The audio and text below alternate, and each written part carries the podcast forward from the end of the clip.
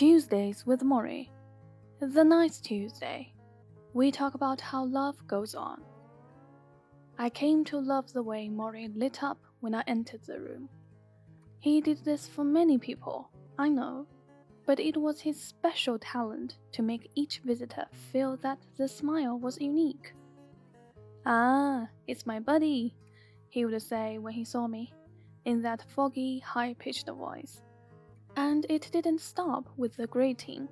When Morrie was with you, he was really with you. He looked you straight in the eye, and he listened as if you were the only person in the world.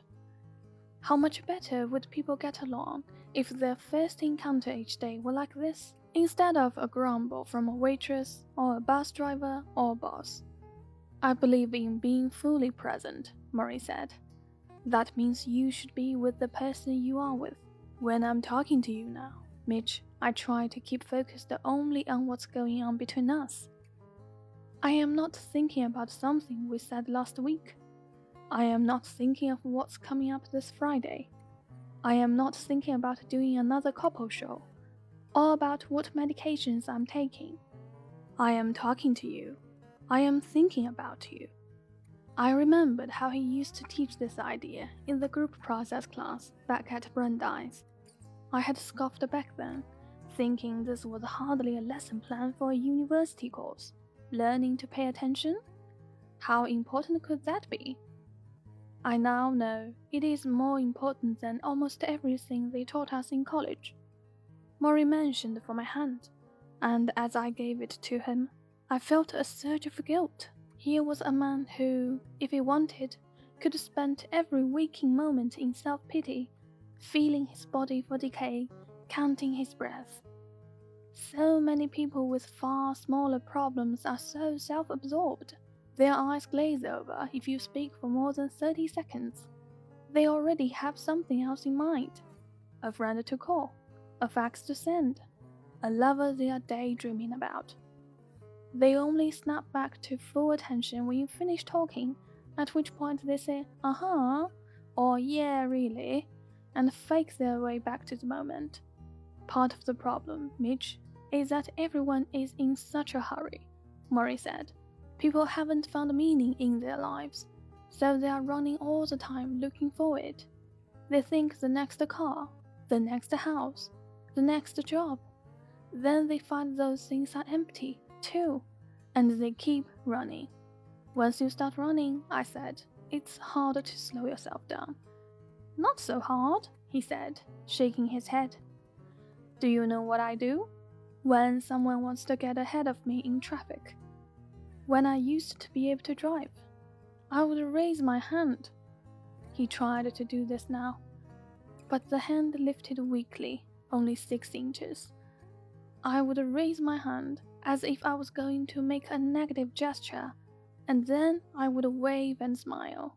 Instead of giving them the finger, you let them go and you smile. You know what?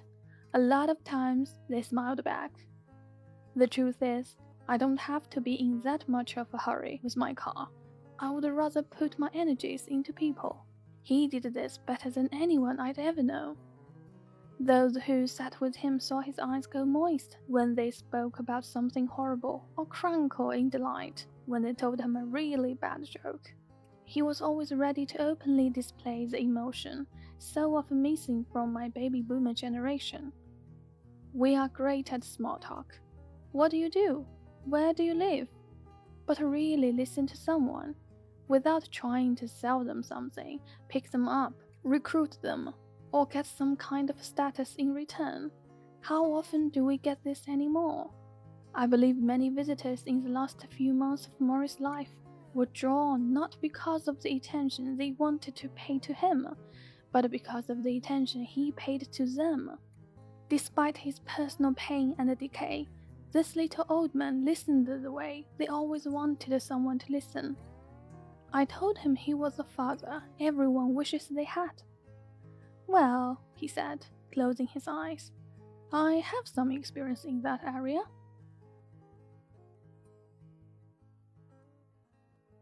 The last time Morrie saw his own father was in a city morgue.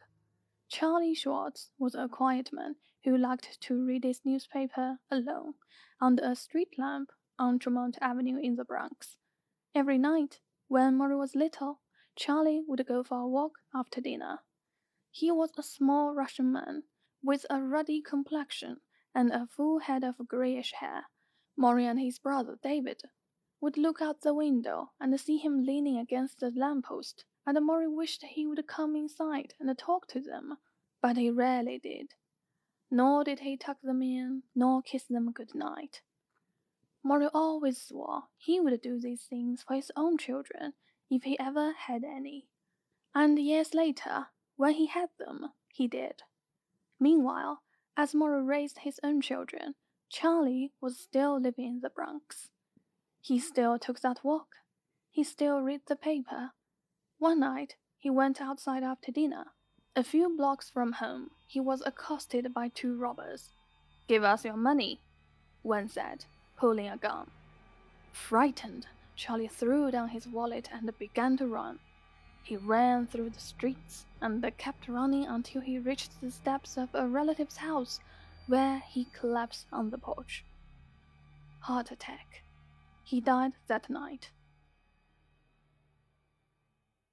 Morrie was called to identify the body. He flew to New York and went to the morgue. He was taken downstairs to the cold room where the corpse were kept. Is this your father? the attendant asked.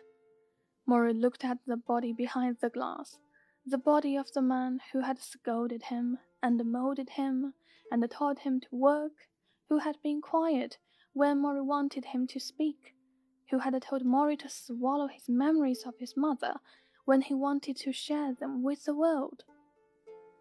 He nodded and he walked away. The horror of the room, he would later say, sucked all other functions out of him. He did not cry until days later. Still, his father's death helped prepare Morrie for his own. This much he knew. There would be lots of holding and the kissing and the talking and laughter and no goodbyes left unsaid. All the things he missed with his father and his mother. When the final moment came, Morrie wanted his loved ones around him, knowing what was happening. No one would get a phone call or a telegram or have to look through a glass window in some cold and foreign basement.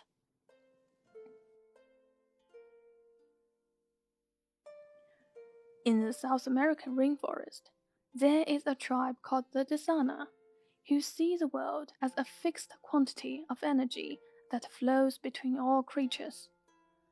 Every birth must therefore engender a death, and every death bring forth another birth.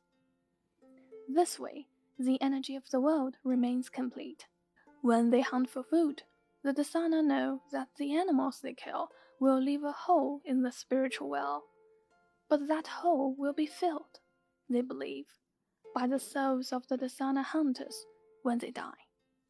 Were there no men dying, there would be no birds or fish being born. I like this idea. Morrie likes it too. The closer he gets to goodbye, the more he seems to feel we are all creatures in the same forest. What we take, we must replenish. It's only fair, he says.